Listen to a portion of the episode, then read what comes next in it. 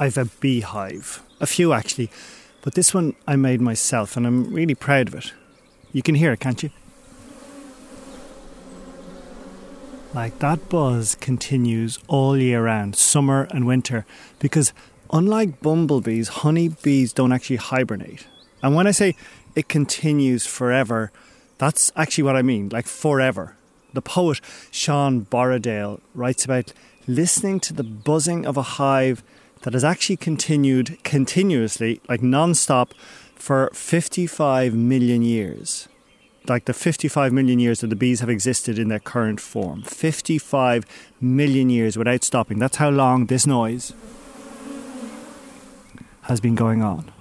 Like that's one long note. That's one very long musical solo by these guys. Anyway, what I want to try and do is describe this hive to you, not through its noise, but through the measurements, through the old Irish measurements that we used to have long ago, from before we had millimeters and, and nanoseconds. We used to convey measurements mostly, but not exclusively, to um, with reference to parts of the human body. So the trigid or foot was the length of a man's foot. So my hive is about it's about one and a half to two trigids in length and the same in height. Though, if I want to be more accurate, I can give you the measurement in bos. And a bos is a palm, as in bualadh bos, you know, applause, hitting the palms. There were three bos in the trigid, and the bos was measured at the foot of the fingers. So my hive is between five and six bos wide. But to be more accurate again, I can measure it in ordlig, which are thumb widths. Now the word ordloch now means inch, but eh, it equated to about 8 or 0.8 of an inch. It comes from the word ordog, a thumb. There were 12 ordlogs in a trigid. So the hive is roughly 12 ordlochs wide. No, about 20, more like 20 ordlochs wide.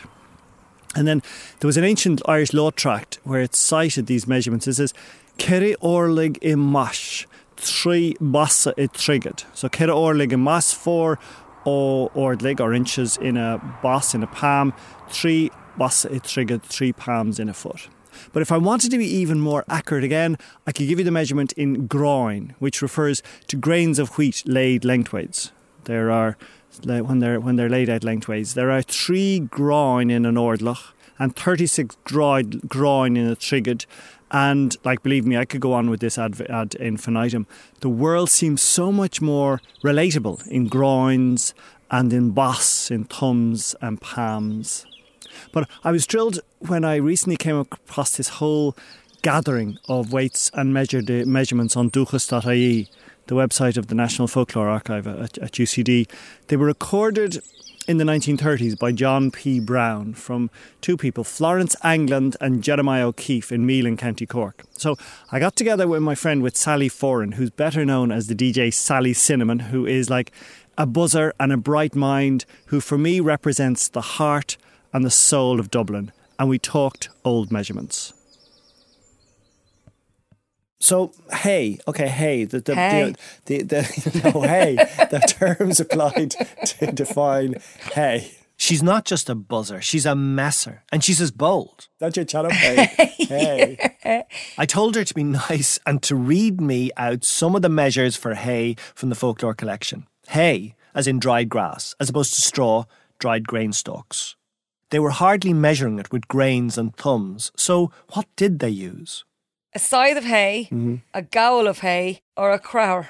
A scythe of hay is the area of ground which one man should be able to mow in a day with a scythe, half an Irish acre. I want you to consider that for a moment. A scythe of hay is the area of hay that one man could clear in a day, half an acre. Like, which of us would be able to do that right now?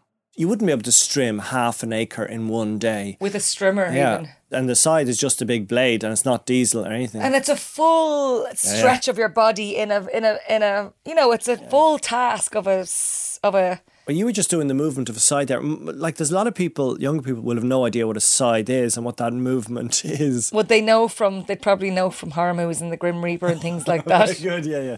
Okay, so the only they probably just think it's only for decapitating people, and it wasn't actually a very handy tool or an essential tool once upon a time. The Um, only the only thing I uh, the interesting that I know about the side is that you know everything in the Irish world was always done sunwise, deiseal, clockwise. Okay, yeah. The only thing that wasn't was cutting with the side. Should go And the only it. reason I can think of why it was exactly that was and it was tuathal or or widdershins anti-clockwise. The only reason I can think of because the grass grows towards the sun, so then you cut it against the Oh, sun. very good. maybe. Yeah. And also, would you have try and have your back to the sun as you? Nice, yeah, yeah, because you've got this it's- blade that yeah, can take your it's, feet it's off. harvest time, so it's hot, and you're out in the sun all day Huh. Clever. without your sunscreen, without your factor fifty.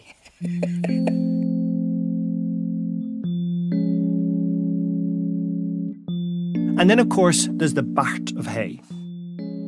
A barth of hay is the amount taken on a person's back and tied or held with a rope. This is frequently called a bundle. Take a barth of hay to the heifers. So that still feels like a, a weighty enough amount, doesn't it? Depending, I suppose, on the taken stature. on a person's back and tied or held with rope. I love that image. You know, you know, have you ever seen that the old black and white photos of either the woman bowed down with a heap Yeah. of seaweed or straw or or hay on her back, and the rope, you know, the rope tied around it, and then her hauling the rope, almost like Santa with the bag. But it's it's a full it's the full image of actual backbreaking work. Like it would take up every ounce of energy in your body. Yeah. And that word bart is still used in, in Irish, a bart, like for a parcel or something. And you still hear it in Anglo, in Hiberno, or, no, I got a bart in the post. Oh, You really? No, you haven't heard that. No, it's lovely though, isn't it? Yeah.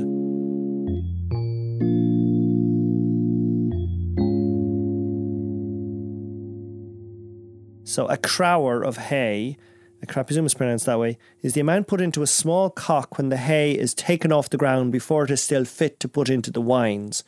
The wines are the large meadow cocks into which the hay is made when it's saved. So is a meadow cock? Yeah, a meadow cock. of- I think it's a cock of hay, which is a haystack that's in the meadow. I reckon. Wait there. Wines are the are the large meadow cocks into which the hay is made when it is saved. Yeah, a bale kind of just what really isn't it? yeah. But before they when they had the giant haystacks, when they had the big, the big, round, almost breast-like shapes in the field. Yeah. They're the real um, romantic notion of what yeah. summer in the countryside really Exactly. is, isn't it? Yeah.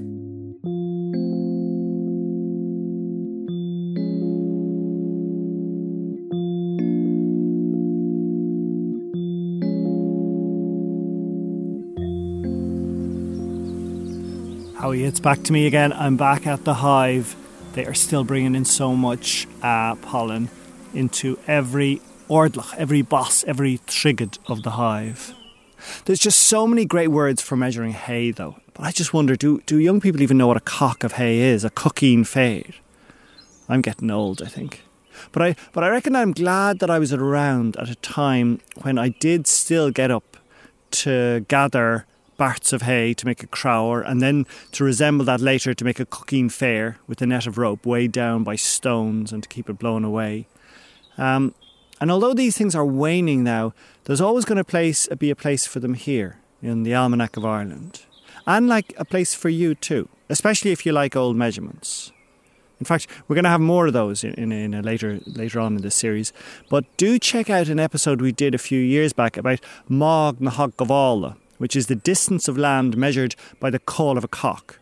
A cock, as in a male hen, not a not a haystack. You know. Hey, hey, gee, the bees are getting at me now. Um, here, I am going to leave you, but you can listen back to a longer version of this series on the podcast feed of the Almanac of Ireland, where you're going to find us. You'll find that podcast in all in all the usual places.